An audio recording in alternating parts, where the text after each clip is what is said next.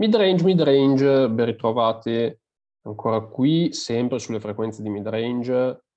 Oggi una, abbiamo una puntata un po' particolare, una puntata speciale. Proseguiamo con il secondo episodio di una rubrica che è nata un po' per caso, non lo nascondiamo.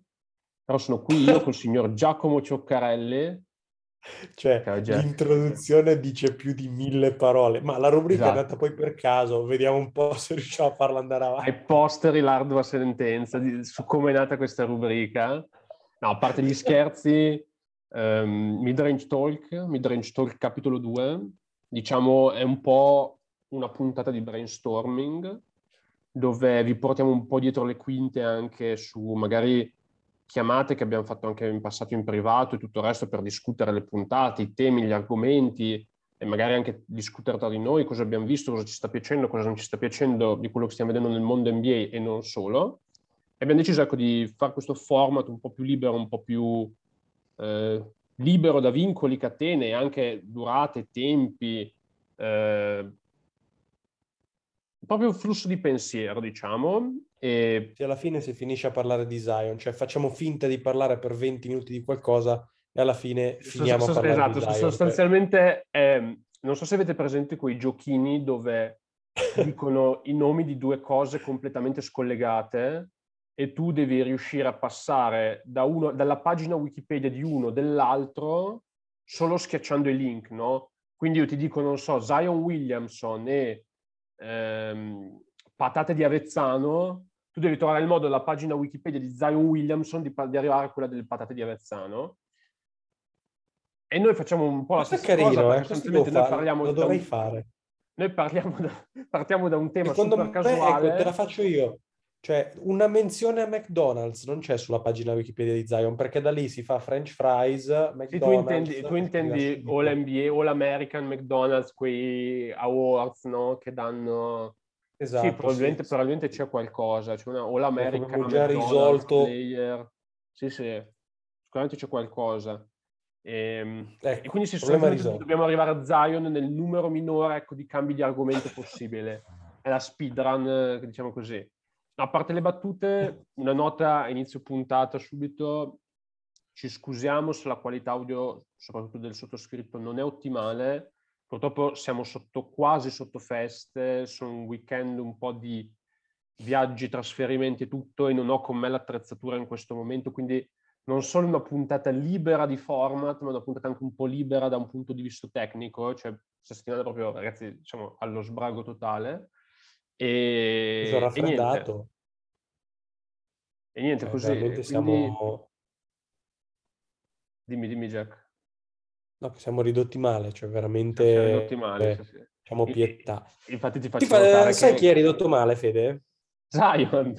I, New Orleans Pelicans, sai chi è la stella dei New Orleans Vabbè, infatti già prima che parliamo dei Pelicans ti faccio notare come oggi non ci sono quelli seri in puntata, perché diciamo che in, in sta pagliacciata partecipiamo io e te, quindi gli altri non, non, non, non si giocano la cioè, non si fanno, Ma non si fanno neanche coinvolgere e associare, no? No, esatto, esatto. Cioè non, non vogliono associare il loro nome a, a, questa, a questa rubrica, veramente. Comunque, si è deciso anche il Mondiale di Formula 1 oggi, eh? Si è deciso, esatto, perché oggi stiamo registrando di domenica, abbiamo appena visto il Gran Premio di Formula 1, ne stavano discutendo.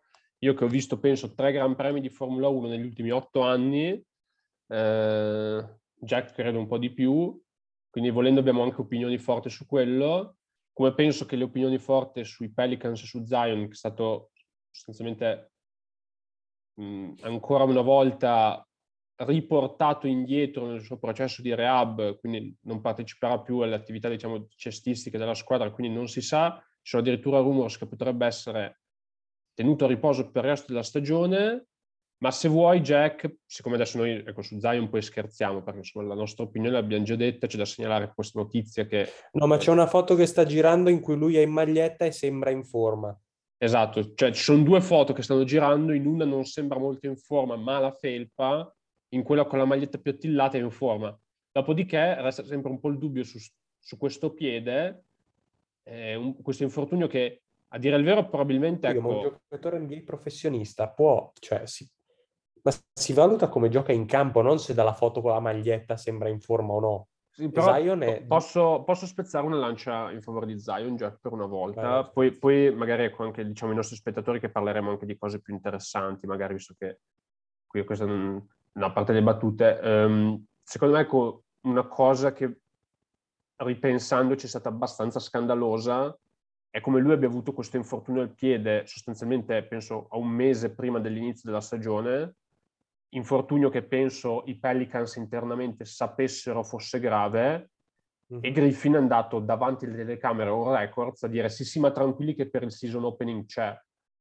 E, ehm, al di là ecco di quello che uno può pensare di Zion come giocatore, come tenuta fisica, come professionista, come stile di vita, come dieta, tutto, cioè secondo me nel momento in cui un general manager, non so esattamente per quale motivo, sapendo ecco l'attenzione mediatica che cioè comunque su questo giocatore va a fare una dichiarazione così quando sa palesemente che in un mese non avrebbe recuperato, non lo so, a me sa veramente di franchigia circa a 360 gradi, ecco. Non so tu, tu cosa ne pensi, ma...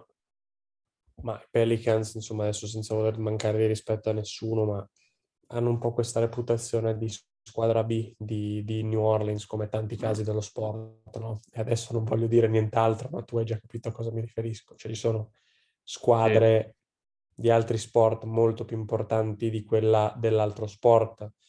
Tipo Detroit ha sempre avuto prima i Pistons, che in America dipende un po' secondo me dalla squadra che vince, perché quando vincono i Red Wings, i Tigers e i Lions e i Pistons non erano diciamo le squadre più seguite a Detroit, erano tutti i tifosi dei Red Wings eh, e adesso non ti fanno più nulla, non seguono proprio più lo sport. Sì, diciamo che poi ci sono... anche squadre di Detroit che facciano bene.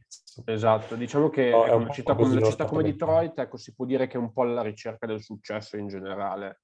Eh, però sì. ci sono comunque delle tendenze culturali a livello geografico perché eh, diciamo che si valutano magari sul lungo periodo perché comunque c'è la parte sud centrale, diciamo anche più rurale degli Stati Uniti cioè vive e muore di football sostanzialmente, ma quello si vede anche banalmente dalla situazione collegiale, cioè college di LA, per chi non lo sapesse, il college football di LA, eh, che già solo per la posizione nel mercato uno verrebbe naturale pensare, stesso UCLA, South Cali, eccetera, eccetera, verrebbe da pensare fossero destinazioni, diciamo, di livello in realtà sono completamente ai, ai, margini della scena collegiale di football, no?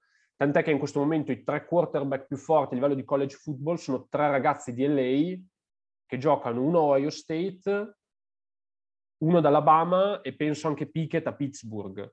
Cioè pensate a questi tre ragazzi nati e cresciuti ad LA che diventano superstar a livello di college football, Alabama, Ohio State e Pittsburgh. Cioè, è chiaro che c'è anche un elemento culturale no, in tutto questo e in linea di massima, ecco, si può dire vicino alle coste va più forte la pallacanestro, nell'America diciamo centrale eh, va più forte il football, poi ci sono eccezioni, eh, perché chiaramente ci sono mille eccezioni. Però ecco, questa può essere una prima distinzione per fare, e chiaramente... Beh, ma c'entra molto con il vincere, eh. cioè l'interesse degli americani dipende molto certo, dal vincere, certo. cioè tu dici giustamente vicino alle coste gli interessa di più di basket rispetto che in centro dovremmo, dovremmo fare una somma per vedere quanti titoli sono stati vinti in centro negli Stati Uniti rispetto a quanti sono stati vinti sulle coste. Um, ma secondo sì. me la risposta dovrebbe essere abbastanza semplice, contando che su 75 anni di NBA 16 titoli li hanno vinti Lakers e 16 titoli li hanno vinti Boston Celtics. Sì, sì, quello, quello è innegabile. Cioè, quello, cioè, quello è innegabile. 32, sì, 75 banalmente sì. sono già per le coste, quindi sì, sì, quello, quello è innegabile. Però ecco, a, livello culturale, poi ci sono stati alcuni shift anche particolari, eh, perché per esempio Indiana... 17 titoli, 17 non 16, eh, ah, sì, però per esempio è famosa la storia che Indiana sostanzialmente, eh, storicamente è una città, Indianapolis, lo stato dell'Indiana che respira basket, eh, i Colts un po' ai margini draftano Peyton Manning, all'improvviso Indianapolis è Football City, no? Quindi anche lì ci sono ci sono vari casi. Indiana, che tra l'altro, ecco, è un caso secondo me interessante di cui parlare in questa puntata oggi. Uh, è un caso molto interessante perché mh, al di là di quello che stanno facendo i Colts, di cui poi magari se vuoi parlare tu eh, in piena lotta playoff... No, c'è poco da dire. ehm, tutti, tutti, sulle spalle di JT, questa chi segue l'NFL sicuramente la capirà, eh, però comunque parliamo di Indiana Pacers, Indiana Pacers che in settimana hanno franchigia solitamente tranquilla a livello di notizie, nel senso che è sempre un po' under the radar. Settimana ci sono state dichiarazioni molto forti di Miles Turner, sì. eh, che sono abbastanza sconvolgenti, soprattutto considerando chi è il personaggio Miles Turner, cioè un team player clamoroso secondo me, perché ogni volta che l'ho sentito parlare a me ha dato proprio delle, l'impressione di essere un ragazzo intelligente e un, ragazzo proprio facile da amare a livello di spogliatoio, di squadra, di chimica, tutto, veramente uno che pesa sempre molto bene le parole, quando mi è capitato l'occasione di sentirlo, che sostanzialmente... Anche un giocatore dice... che ha sempre lavorato, scusami Fede se ti mm. interrompo, anche un giocatore che ha sempre lavorato sul suo gioco e si è reso un giocatore utile a una squadra NBA di oggi. Sì. Secondo me sì, no, questo... Etica del lavoro, tutto secondo è me... cosa da dire. Niente da dire e quindi ha fatto ancora più rumore sentirlo dire sostanzialmente anche in maniera, devo dire, molto quasi ehm, ingenua, delusa, triste, malinconica, cioè neanche tanto per voler alzare la voce, ma proprio un po' anche dolor- dolorante sentirsi dire io Indiana sto bene, tutto bellissimo,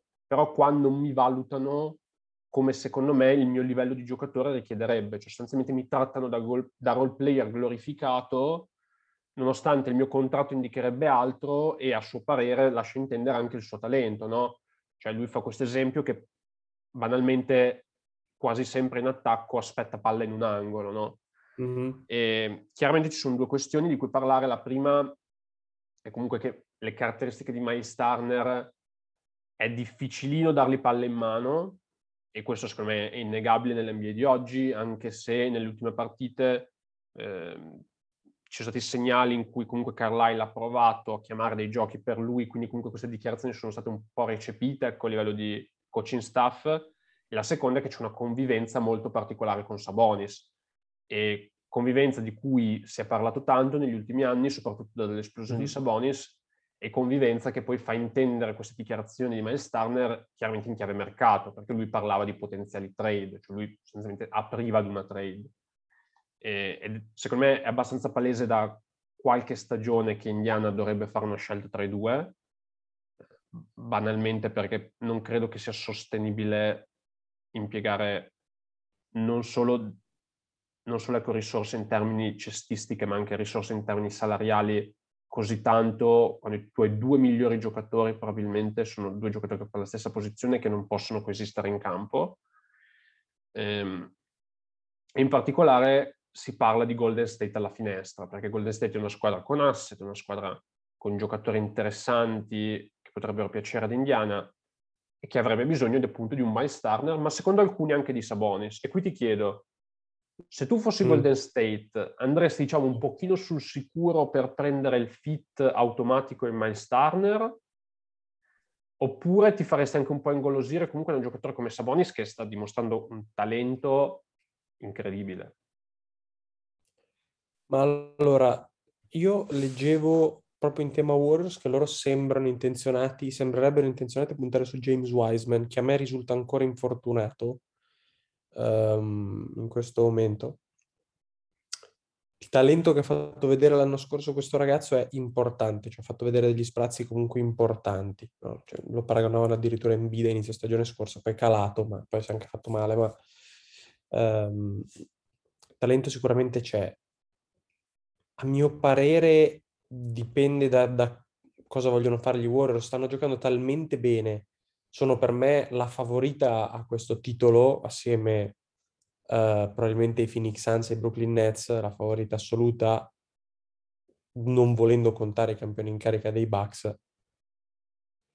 Non lo so, non, forse sacrificare un asset giovane di potenziale di cui ti fidi, perché probabilmente gli Warriors si fidano di Wiseman, potrebbe essere un prezzo troppo salato no? per, per, un Miles Turner, per un titolo quest'anno, per un win now. Ci ho detto, anche Turner è giovane, seppur meno giovane di Wiseman, però secondo me il dubbio mi viene nel momento in cui i Warriors non hanno bisogno di Turner, secondo me, per vincere. Sarebbe un fortissimo di più, ma non, non ne hanno bisogno. Secondo me è Uh, mi chiedi, i Warriors sarebbero meglio oggi con Turner o Sabonis? Sì, o cer- mi sembrerebbe quasi assurdo dire il contrario. Considerando però che sono la seconda forza dell'Ovest senza Clay Thompson, sì. mi fa propendere anche per l'idea di dire c'è anche il legittimo dubbio uh, uh, del fatto che forse questa squadra non abbia bisogno di nulla per competere, specialmente se devono... Sì, comunque secondo me si so. sottovaluta molto spesso quando si parla un po' anche di questi movimenti, che comunque nel basket, ed è una banalità dirlo, eh, le addizioni e sottrazioni non esistono, cioè non fai più giocatore e meno giocatore senza necessariamente intaccare i tuoi equilibri, no? Eh, perché anche un giocatore che magari vuole poco la palla come Turner, comunque ti cambia il tuo modo di stare in campo, no? Soprattutto perché, come hai detto tu, Adesso i Warriors stanno avendo la stagione che stanno avendo clamorosa, senza Wiseman, eh, con dei quintetti chiaramente più leggeri, e sì. Turner impatta, cioè impatta questo equilibrio, no? E ne abbiamo parlato, ci sono mille esempi in NBA, penso, di squadre che nonostante abbiano un centro come miglior giocatore quasi, eh, molto spesso, ecco, in certe situazioni preferiscono comunque tenerlo in panchina motivo per il quale la posizione si sta un po' svalutando forse, perché se tu hai un esterno forte, sai che potenzialmente ti serve in campo 48 minuti. Se tu hai Rudy Gobert, che è Defensive Player of the Year multiplo, centro, migliore in protector, probabilmente, non so, dai tempi di Garnett, ehm, eppure ci sono delle situazioni in cui non lo vorresti avere in campo, no? E, e quindi è una banalità dirlo, però è chiaro che devi sempre comunque cambiare qualcosa, no? Eh, detto questo, i Warriors comunque sono... Sì, però Gobert è anche il classico tipo di giocatore NBA che non ti fa vincere nulla. Cioè, questo... cioè, siamo sinceri adesso, quale squadra vincerà mai un titolo con Gobert pagato 35 milioni, 40? Nessuna. È impossibile. O hai un rookie sensazionale a un bargain deal sostanzialmente Doncic con Mitchell e altra roba, o se no una squadra pagando Gobert 45 milioni. Non. È impossibile, per come funziona lo sport americano non, non puoi vincere. Se tu paghi qualcuno 45 milioni, deve rendere da giocatore da, da quel, cioè deve rendere come uno dei, sono 30 squadre in NBA, una squadra ha due max slot, e non tutte, le, cioè non tutte le squadre danno un max ai propri giocatori, perché anche questo mhmm, è un punto, cioè deve rendere da giocatore che occupa il 40-35% dei soldi che una squadra NBA può spendere. E di giocatori che valgono il 35-40% dei soldi che una squadra qualsiasi, e non solo NBA, può spendere, ehm, cioè sono veramente pochi. Sì, e molto spesso, non, e molto spesso veramente pochi. comunque.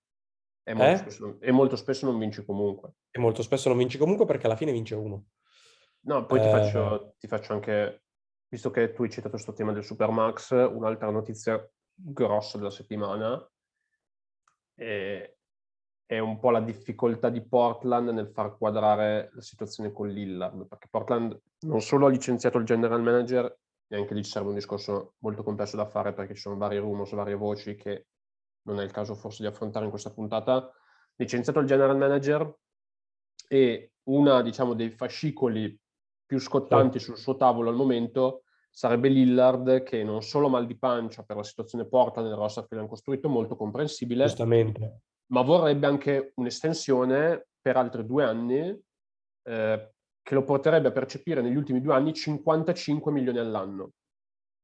55 milioni all'anno, si parla di un'estensione di due anni, Lillard al momento penso sia 31enne, andrebbe a prendere 55 milioni all'anno a 36 anni.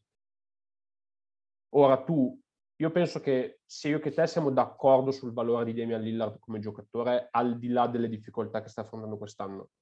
Però qua, quando diciamo che quando dai quei soldi a qualcuno, anche se molto forte, eh. diventa molto difficile vincere, secondo me Lillard è un bel esempio, perché Lillard è un franchise player, è sì. un giocatore importante, però secondo me quando tu dai 50 milioni a Lillard non vinci, ma non vinci. Lillard io sono più tranquillo sul fatto che un Lillard ti possa far vincere. Certo, non gli devi dare degli ammazza cap come McCollum. Cioè, i giocatori, I giocatori, cioè, ci sono pochi giocatori che ti fanno vincere e anche quelli che ti fanno vincere è un forse, ok? Però ci sono tanti giocatori che invece siamo sicuri che non ti facciano vincere, ma ti, che li devi pagare quanto quelli che ti fanno vincere, o poco di meno, che sono gli ammazza cap. Gobert, McCollum, uh, Simmons, quei giocatori lì. Ok, ne ho detti tre, si potrebbe sì. stendere l'elenco. Westbrook, si potrebbe stendere l'elenco. Eh? Tobias Harris. Tobias Harris, certo. Eh, insomma, gli, gli, gli, esempi li, li conosciamo, no? Qualcuno potrebbe forse dire Paul George, for, forse. A me Paul George piace come giocatore, però si potrebbe inserire come borderline in questa categoria. Uh, a inizio carriera secondo me no, però adesso se i Clippers dovessero fallire l'obiettivo di vincere anche quest'anno, e sono senza Kawhi in questo momento, se stanno comunque cavando nella Western Conference, eh, sarebbe un tema da sollevare su Paul George. Ecco. Sì, però e questo ci riporta anche un po' all'assurdità della regola. Però, però su Paul George è da dibattere, secondo me, l'inclusione sua in questa categoria. Però per dare un'idea, secondo me, del tipo di giocatore che si intende, perché molti, secondo me, ragionano meno nel nostro pubblico, perché diciamo che è meno diciamo, tifoso da bar ed è più uno che se ne intende, capisce anche le varie dinamiche, gli intrecci, le implicazioni. Uh, dei soldi e la gestione dei soldi dentro lo sport. Um, quindi non è più rivolto a loro, ma è più rivolto diciamo al tifoso che vuole vedere lo spettacolo, uh, l'occasionale, no? come me che io che guardo la Formula 1 oggi, sono l'occasionale che vuole vedere una bella gara, io l'ho gasato alla fine, basta. Capito? Però diciamo che per questo tifoso qui spiegare ma sì, i Lakers hanno preso Westbrook forte, insomma, pieni di stelle. Cioè, dopo bisogna però capire che Westbrook piglia i soldi che prende. I Lakers in questo momento, un giocatore prezioso che hanno, ma lo, lo dicono i minuti, è stato Reeves, che è rientrato questa notte. Ed è uno che è rientrato questa notte, è un rookie, credo. Adesso non... Cioè, questo è il mio stato di sì, sì, sì, sì assolutamente. approfondimento sul ragazzo, però comunque sia, è un rookie o comunque un giocatore nuovo nella Lega e appena tornato all'infortunio si becca 27 minuti stanotte. O ieri notte contro gli Oklahoma City Thunder. Eh, ma situazione di... Ricordiamo che stiamo registrando di domenica, quindi ieri, ieri notte, nel senso tra, tra venerdì sì, e sabato. La situazione di difesa perimetrale dei Lakers è sconvolgente. Eh. Cioè, secondo me è sconvolgente come mh, tu abbia un elemento, cioè una certa no, qualità che devi avere a roster, che penso sia la qualità più messa in mostra negli ultimi otto anni di playoff, nove anni di playoff. Cioè che tu a un certo punto nei playoff, che tu vinca una serie o che la perda dipende dalla tua difesa perimetrale, no? Perché arrivi a un punto dove tutti hanno le star, tutti hanno la gente che segna punti, tutti hanno anche la superstar. E a quel punto chi ha il difensore perimetrale in più o in meno va fuori o rimane, no? che poi è una banalizzazione sì. estrema, clamorosamente, però cioè, se tu guardi veramente le squadre che sono arrivate in fondo negli ultimi anni di NBA, cioè, parliamo di batterie di difensori, cioè batterie di difensori sopra la media, o addirittura squadre che non avevano molto altro, cioè io penso, non so, ai Clippers in super emergenza pieni di infortuni, con una serie di difensori perimetrali, magari non sempre eccellenti in carriera, ma che difendono veramente con dei certi attributi, che allungano le serie, no? E i Lakers hanno costruito un roster completamente ignorando la cosa, ma completamente. Ma, son, ma da quando hanno vinto il titolo stanno completamente ignorando la, la cosa, perché KCP, che per loro era sostanzialmente oro, nonostante in assoluto il, gioc- il, livello del giocatore si conosce, però all'interno del roster dei Lakers era un unicorno, è stato sostanzialmente accompagnato alla porta senza troppi problemi. Caruso che probabilmente, non so, Caruso è sempre difficile da parlarne perché c'è la questione meme e non meme. Ecco, Caruso è stato un giocatore come Reeves adesso che una qualsiasi altra squadra NBA probabilmente non avrebbe avuto neanche l'occasione di venire fuori di imporsi. Ai Lakers è stata una necessità in un primo momento perché era l'unico con quelle caratteristiche. Poi lui è cresciuto, si è imposto, è anche salito di personalità, ha comunque trovato il suo posto nella Lega e adesso è un ottimo giocatore a Chicago, anzi più che ottimo, perché sta veramente overperformando Eh, però è un giocatore che in un'altra franchigia con dei difensori perimetrali decenti, io non so se sarebbe mai uscito dalle rotazioni, tra virgolette, G-League, no?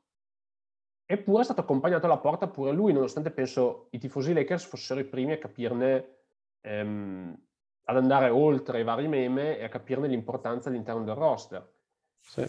E, e, quindi io non so, ho letto, ho letto oggi per esempio che a quanto pare eh, da un video emerso di un documentario che stanno girando sui Lakers, eh, di, adesso non vorrei sbagliare, comunque una sorta di coach meeting a inizio stagione, la possibilità, cioè mh, la possibilità o meno per i Lakers di andare con quintetti piccoli eh, dipenderebbe dalla presenza di Arisa, no? Cioè Arisa nel, nella visione della costruzione del roster dei Lakers è quel giocatore che ti permette di giocare col quintetto piccolo, no?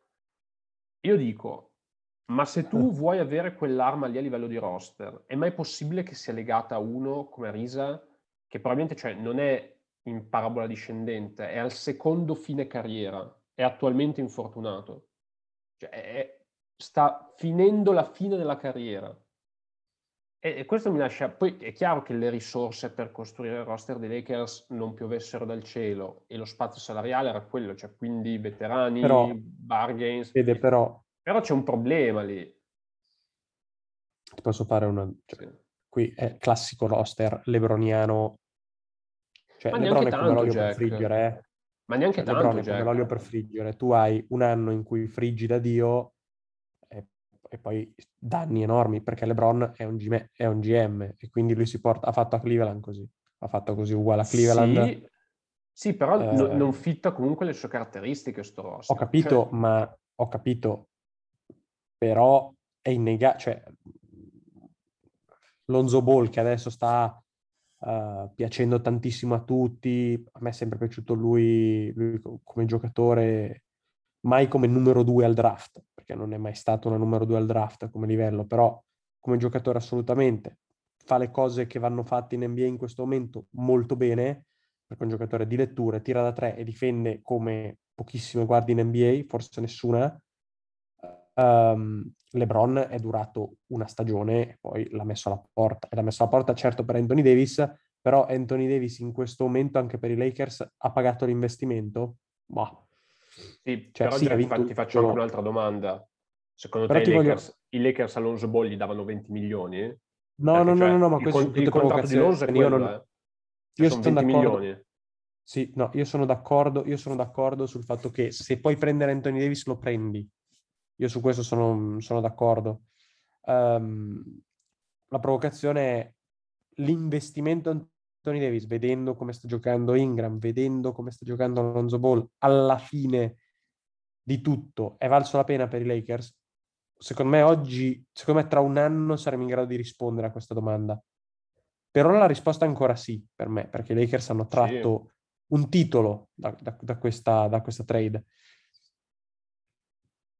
Ma... Però se i Lakers dovessero avere un early exit dai playoff, eh, allora, anche al di, titolo, al di là del titolo, che sono d'accordo, um, e, al, e, considerando che, uh, un assumption che tu hai comunque non citato, ma è importante, cioè che Anthony Davis sta deludendo, cioè noi partiamo da, questa, da questo presupposto, no? che Anthony Davis quest'anno con LeBron on-off lui che comunque sulla carta non ha problemi particolari come ha avuto altre volte in carriera, adesso vabbè ha saltato una partita, però quel, quel, diciamo, la singola partita, il piccolo infortunio, ci sono anche discorsi di riposo, sì. non riposo, lo giustifichiamo sull'injury report, eccetera, eccetera. Comunque Anthony Davis che sta meglio che in passato, sì. LeBron part-time, teoricamente è il numero uno della squadra e sta deludendo.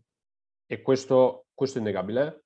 Però ti dico, proprio per il discorso che abbiamo fatto prima, secondo me se tu consideri che a Ingram devi dare poi 30 milioni, perché Ingram ti scadeva l'anno dopo e gli devi dare sostanzialmente il max.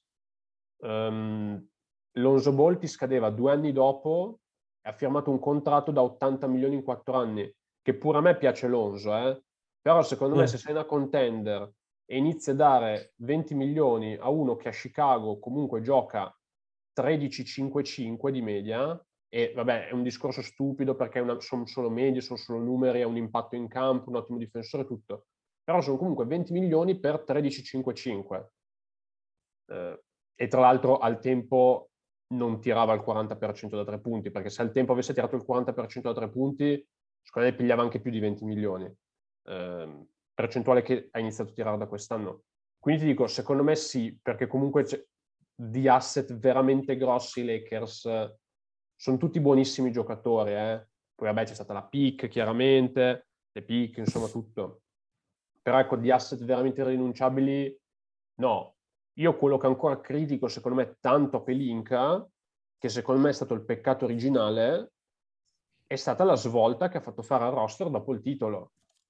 Ovvero, hanno vinto un titolo giocando proprio quel basket difensivo duro eh, che, di cui abbiamo anche parlato, che comunque ti porta al successo, sempre con dei difensori perimetrali limitati per numero, però hanno vinto giocando quel basket lì e l'anno dopo ho detto, eh no, però Schroeder sì, eh, Arrel, eh, cioè giocatori che tuttora per me hanno distrutto il roster dei Lakers, cioè hanno distrutto l'identità difensiva di quella squadra, cioè io mi ricordo i discorsi che facevano su Vogel, sulla maestria difensiva di Vogel, cioè secondo me adesso Vogel non è un idiota, questa squadra non difende perché non riesce a difendere, cioè si vedono cose in campo che non solo sono di una squadra che ha staccato mentalmente, ma sono di singoli giocatori che mentalmente non sono presenti. E poi la trade Westbrook è la classica trade del ho perso quello che avevo, devo andare all-in per cercare... No, mi sono seduto al tavolo con una buona situazione di chip, ho perso tutto, ho una sola mano per provare a recuperare quello che ho perso, no? Però secondo me il peccato originale è prima. Non so cosa ne pensi, però... Ma ti, faccio, la, voglio fare una domanda perché sinceramente sui Lakers io ho detto tante volte cosa penso e non so neanche la persona più competente per parlarne, secondo me in profondità. A me non piace il roster dei Lakers, eh, non mi piacciono i giocatori dei Lakers, non mi piace il management dei Lakers, la direzione, i principi della direzione che sono quelli della famiglia, de- della lealtà e dell'amicizia, che sono principi giustissimi e bellissimi, mh, mm, eh, rischiano di farti rimanere molto indietro nelle mie di oggi, questo va detto. Ti vorrei fare una domanda, diciamo, oltre a queste considerazioni, però. Secondo te un roster NBA nei prossimi anni ne vedremo perché ad oggi di titoli di squadre che si sono imposte su questo modello non ne abbiamo viste, se non i Toronto Raptors, ma per ragioni secondo me eh, particolari. Ti voglio chiedere, ma una squadra con una stella, uno di quelli che ti fa vincere, e 5-6 di quelli che difendono bene e diciamo tirano da tre punti, ma che fanno una cosa molto bene in attacco, che sia tirare da tre punti, che sia passare il pallone, che cioè, capito? Sì, diciamo specialisti, diciamo specialisti o comunque giocatori Esatto, specialisti. Chiari punti di forza e chiare lacune nel loro gioco. Ecco. Ah, sai... chiedo, vedremo mm. modelli del genere? Perché secondo me, allora io ti faccio un'altra provocazione. Eh? Mm. In modi diversi, in modi diversi, in modi particolari, però sia Phoenix che gli Warriors in questo momento senza Clay Thompson, eh? sottolineo, senza Clay Thompson, quindi non considerando Clay Thompson come parte degli Warriors, perché Clay Thompson è una stella assoluta, non è uno specialista, è una stella assoluta. E i Bucks sono tre squadre costruite più sotto questo modello, indipendentemente da quanto paghino i giocatori. Eh? Sì, sì. Rispetto no, che sul modello delle tre sì. stelle e un, un, mare di comparse. Sì, sì. secondo me è un discorso più interessante è che mi sembra di non sentire, cioè mi sembra che l'NBA sia molto legata ancora all'idea del ne metto tre fortissimi e dieci pipponi e vinco il, il eh. titolo, provo a vincere il titolo. Ma secondo me non si vince così in NBA. Ti, ti aggiungo una, una, variabile Hanno stravinto gli Warriors, hanno dominato, eccetera, con Durant, assolutamente. Però hanno vinto due titoli. E poi è andata come è andata anche a livello di spogliatoio, no? Ti, ti aggiungo una cosa. Secondo me la variante che mh, negli ultimi anni, ma che rischia di essere sempre di più dominante per il tipo di comunque stagione NBA che si giocano, ma non solo stagione NBA, stagione cestistica.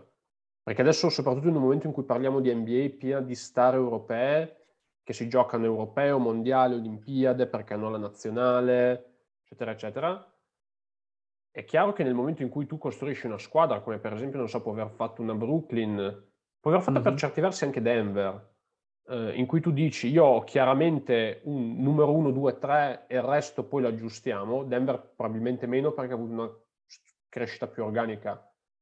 Però, visto che sto parlando di infortuni, è inevitabile parlare di Denver. Cioè, in, in un momento in cui tu costruisci una squadra così, e poi a questi giocatori che veramente devono tirarsi la carretta, non solo in NBA, ma anche magari nazionale, fuori, Team USA, eccetera, eccetera, con la schedule che si stanno giocando ora, cioè, ma il numero di infortuni, cioè, sono una variabile adesso in questa NBA, cioè nei playoff, i playoff degli ultimi anni, ma se parla, cioè, in preparazione alle serie, prima di fare un qualsiasi discorso di campo, devi leggere il bollettino. Perché i Lakers che giocano con Davis, LeBron, eh, banged up, fuori, eccetera, eccetera, contro Phoenix, perdono. Phoenix stessa, stando sostanzialmente sana, a un certo punto trova problemi con Chris Paul, ma comunque un roster che in parte sopperisce, in parte l'aiuta, eccetera, eccetera. Eh, sì. Nets, Irving sappiamo, Arden sostanzialmente infortunato, che di contro tutti escono. I Nuggets, infortunio di Murray, adesso ci sono anche i problemi di Porter Junior, ma sostanzialmente Jokic contro tutti per molti versi, no? E cioè quindi è chiaro che nel momento in cui tu dici eh, gli stessi Raptors che tu hai citato hanno vinto perché i Warriors hanno avuto ecco, gli ultimi Warriors che effettivamente erano top heavy, perché gli ultimi Warriors erano Curry, Thompson e Durant, e poi il roster crollava, perché chiaramente c'era Draymond Green, ma poi il roster crollava, perché quelli erano i Warriors che minuti li davano ai Luney, ai McKinney, eh, eccetera, eccetera. Va giù KD, Achille, va giù il crociato di Clay Thompson, ti trovi Curry, Draymond Green e quattro che stanno fuori, no?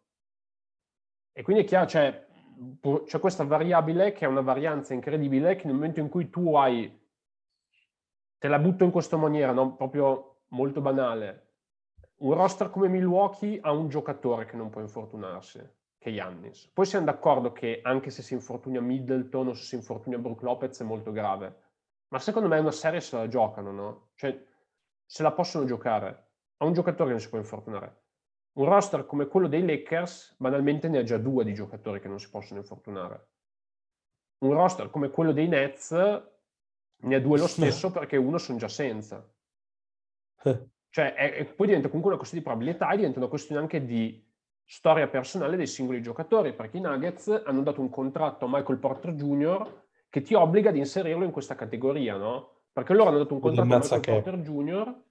che è un contratto che significa noi dovremmo tagliare le nostre rotazioni per tenerti, perché pensiamo che tu, Jokic e Murray, che abbiamo già tutti e tre sotto contratto, possiamo completare il roster in qualche modo per competere. Problema è che poi la storia personale di Michael Porter Jr. la conosciamo tutti. E uno ti potrebbe dire, è Denver come lo trovi un altro talento come Michael Porter Jr. che non sia così? E sono d'accordo. Però, cioè, ti assume il rischio poi. E se poi ai playoff ci arrivi che effettivamente Jokic contro tutti, cioè, è chiaro che c'è sempre la variabile sfortuna, ragazzi, perché quando certi giocatori injury prone, cioè quando i giocatori si infortunano è sempre sfortuna.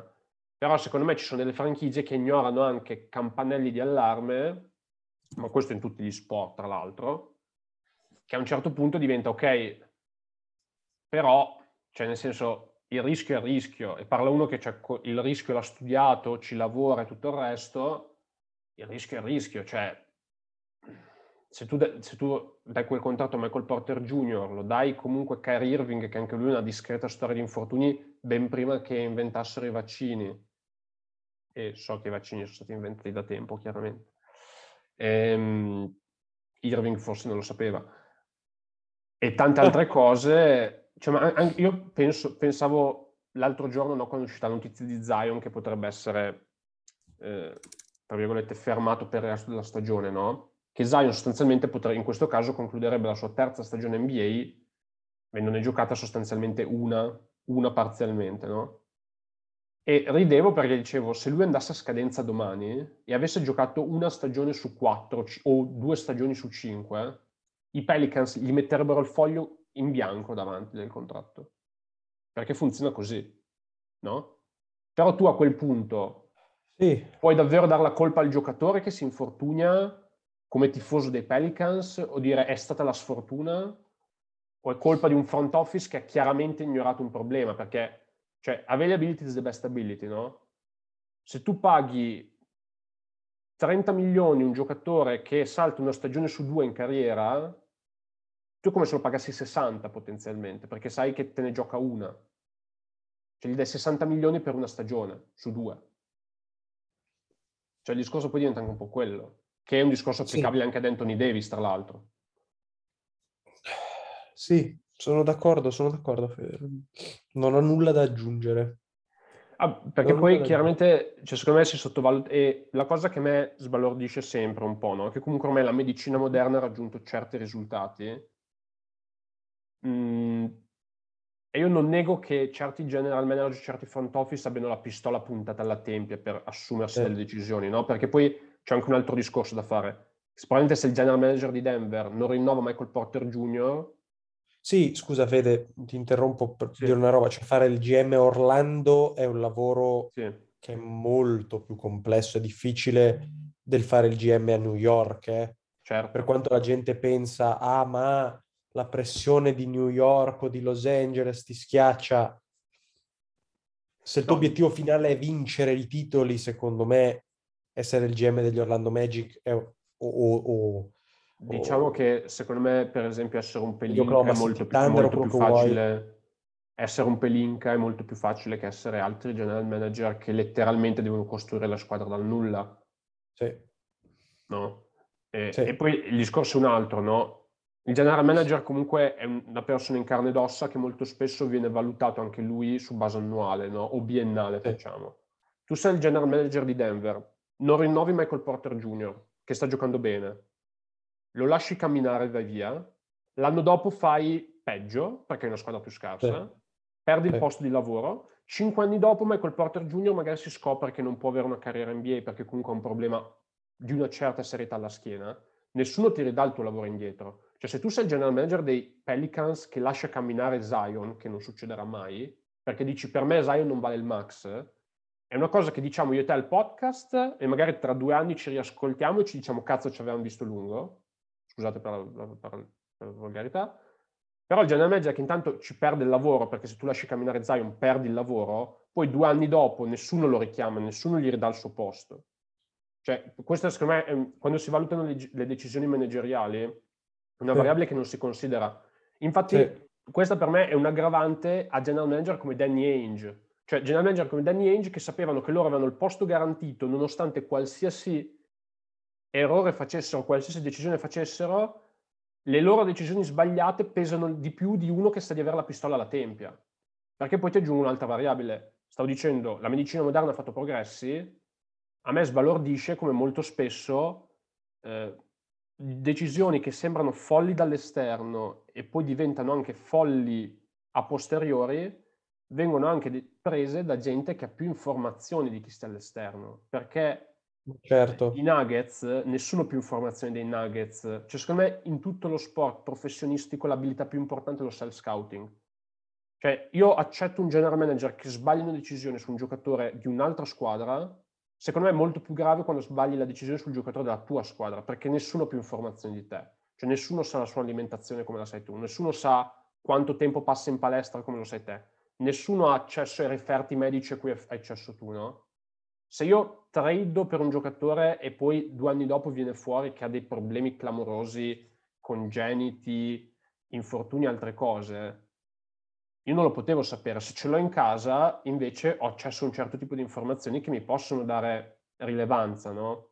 Sì, questo è un po' un problema di tutti i tifosi dello sport, io incluso, eh. Cioè noi pensiamo di sapere delle cose da, perché vediamo dall'esterno, ma poi non, eh, non sai, ci, ci, sono certi elementi che si valutano solo a livello di self-scouting. Eh, sì. Sempre per tornare al famoso piede di Zion, eh, che adesso battiamo sempre lì, ma per fare un esempio di un infortunio recente, ehm, in settimana, cioè, vabbè, piccola contestualizzazione per chi non segue l'NFL, uno, il giocatore forse offensivamente forse più dominante, un running back, cioè quello che corre con la palla eh, dell'NFL negli ultimi due anni probabilmente è stato tale Derrick Henry, eh, che un mese fa si è rotto un piede, proprio rotto, frattura, eh, frattura d'un piede. Eh, chiaramente si parlava di stagione finita, chi ce l'aveva al fantasy football, giocatore clamoroso, addirittura molti l'hanno droppato. Oggi c'è la notizia che Derrick Henry sta lavorando per tornare prima dei playoff, che iniziano, che, playoff che sarebbero sostanzialmente tra un mese. Quindi lui vuol dire che conta di rientrare da una frattura d'un piede in un anno e mezzo. E nonostante questo, la sua franchigia... Un mese e mezzo, Fede. Un mese e mm? mezzo. Un mese, un mese e mezzo. mezzo. Un mese e mezzo, sì, sì. Lui co- conta di rientrare nella fattura d'un piede in un mese e mezzo. E nonostante questo la sua franchigia non si è impegnata con un contratto a lungo termine su di lui perché gioca attualmente in franchise tag e poi l'hanno esteso. Cioè, l'hanno esteso solo in un secondo momento dopo. Quindi, cioè, cosa vuol dire? Che comunque ci sono valutazioni interne, no? Su questi giocatori, perché anche gli stessi infortuni, preciso che per me è un giocatore che ci mette il suo tempo, che ci mette di più, che ci mette meno, c'è una sua scelta personale anche molto spesso. Non è solo questione di essere forte o di non essere forte. Però quando il general manager assume certe decisioni, cioè questi sono elementi che ci sono sul tavolo, no? Cioè se tu dai l'estensione da Eric Henry, sai che è questo tipo di freak della natura anche. Quindi poi secondo me anche sempre appellarsi alla sfortuna in questi casi è corretto fino a un certo punto, capisci? Certo. Certo. Ehm, cioè, però, secondo me paragonare l'NFL al basket è difficile. No, è eh. una follia, eh, perché lì giocano in condizioni veramente, cioè non considerano le parti superiori del corpo come infortunabili in molti ruoli. Cioè se sei un linebacker che infortuni alla parte superiore del corpo, possono essere anche costole rotte o dita Facciamo rotte. un esempio di colore se vuoi. Ah, sì, vai pure. Offensive edge della squadra che ha vinto il Super Bowl lo scorso anno gioca senza tre dita della mano esatto. destra. Esatto. Nonché e... uno dei migliori giocatori del Super Bowl dello scorso anno. Sì, esatto. E quindi cioè, è chiaro che è una considerazione diversa, però dico, ehm, quando ho letto comunque di un giocatore come Zion che ha un infortunio, non, non penso tra l'altro che si sia rotto il piede, penso fosse un infortunio meno serio, eh, che crea problemi sulla sua tenuta del peso, eh, recupero che slitta già tre volte, inizia, addirittura inizia a fare il 5 contro 5 in palestra, poi torna indietro. E un altro che dice io gioco tra un mese, dopo esserselo fratturato ed operato, cioè, sono cose che secondo me anche agli occhi dei, dei, GM chiaramente, poi premesso che Zion gli daranno il massimo, an- cioè te lo, io te la butto lì, se Zion non dovesse giocare una partita nei prossimi tre anni, si prende il max comunque da New Orleans. Eh, o comunque riceve un'offerta per un max, ma senza dubbio. Però è chiaro che cioè, sono valutazioni, sono valutazioni complesse e nessuno è meglio informato che delle franchigie per farle. E non so tu se vuoi aggiungere qualcosa, spero che sia stato un po' confusionario, ma spero che il mio punto sia stato chiaro. Ecco. No, ma il mid-range talk tutto, vale tutto. No, io Fede non aggiungo nulla anche, se, anche perché secondo me così a a visione siamo andati parecchio lunghi oggi. Cioè, esatto, sì, sì. No, infatti potrebbe bastare così per oggi. Eh? Potrebbe bastare così. Oggi direi basta. Basta, basta così, sì, sì, ci sta, ci sta assolutamente. Ragionissimo. Allora ragazzi vi salutiamo qui da me, Federico Leonardi, dal buon Giacomo Cioccarelli è tutto. Ciao a tutti ragazzi. Ciao a tutti e ci Ciao sentiamo sempre per una prossima puntata, vi promettiamo più strutturata, nel caso ci abbiate odiato oggi, ma se ci state ascoltando ora probabilmente non ci avete odiato, quindi forza ragazzi, martedì prossimo. Ciao ciao. Grandi fedelissimi. Lucky Land Casino asking people what's the weirdest place you've gotten lucky? Lucky? In line at the deli, I guess. Aha, in my dentist's office. More than once, actually. Do I have to say? Yes, you do. In the car before my kids' PTA meeting. Really? Yes. Excuse me, what's the weirdest place you've gotten lucky? I never win and tell. Well, there you have it. You can get lucky anywhere playing at LuckyLandSlots.com. Play for free right now. Are you feeling lucky? No purchase necessary. Void where prohibited by law. 18 plus. Terms and conditions apply. See website for details.